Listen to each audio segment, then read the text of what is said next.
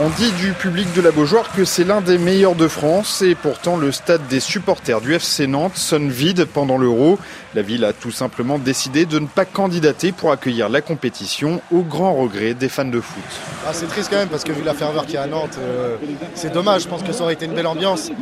C'est une ville qui aime le football et euh, je pense qu'on en avait besoin. Mais bon, après, c'est un problème au niveau de la mairie et c'est dommage. Ils auraient pu faire un effort justement euh, d'une ville qui se dit ville de sport, d'accueillir l'euro au moins pour que l'ambiance, pour que tout vienne avec en fait. Hein. Et quand on connaît les, ben, la Coupe du Monde 98 qui est venue ici, c'était des, moments de ouf aussi, j'ai vu ça, donc euh, c'est dommage.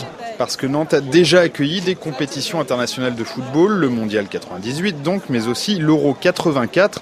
Pourquoi, cette fois, la Cité des Ducs a-t-elle fait l'impasse? Réponse d'un élu nantais.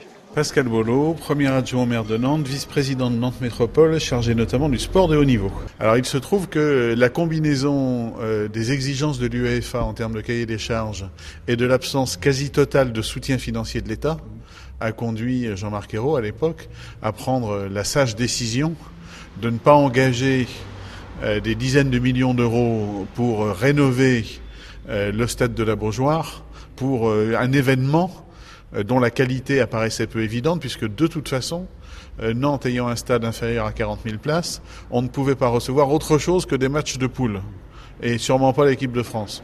Donc le rapport qualité-prix, en quelque sorte, n'était pas intéressant.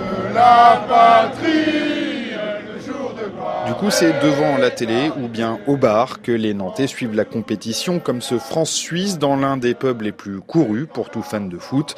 Et son patron, justement, il en pense quoi? Au début, oui, on, s'est dit, euh, même entre nous, bah, ça aurait été bien s'il y a quand même euh, des sporteurs qui passent, ça fait un, ça faire un, bon chiffre d'affaires s'ils sont là. Évidemment, la foot, le football, la bière, ça va bien ensemble. Ceci dit, bon, finalement, il y a pas mal de, de, monde qui passe quand même. Euh, ils ont des vols qui passent à Nantes et après ils vont partir voir la match ils reviennent à Nantes. C'est cool d'avoir euh, un petit peu de chaque équipe qui passe, euh, une vingtaine, une trentaine, une cinquantaine de, de sporteurs. Finalement, c'est pas trop mal, quoi. C'est bien. Comme quoi, même sans match à la Beaujoire, il y a tout de même de l'ambiance à Nantes et la mairie est en train d'étudier la possibilité d'installer un écran géant, mais ça, ça dépendra surtout du parcours des Bleus.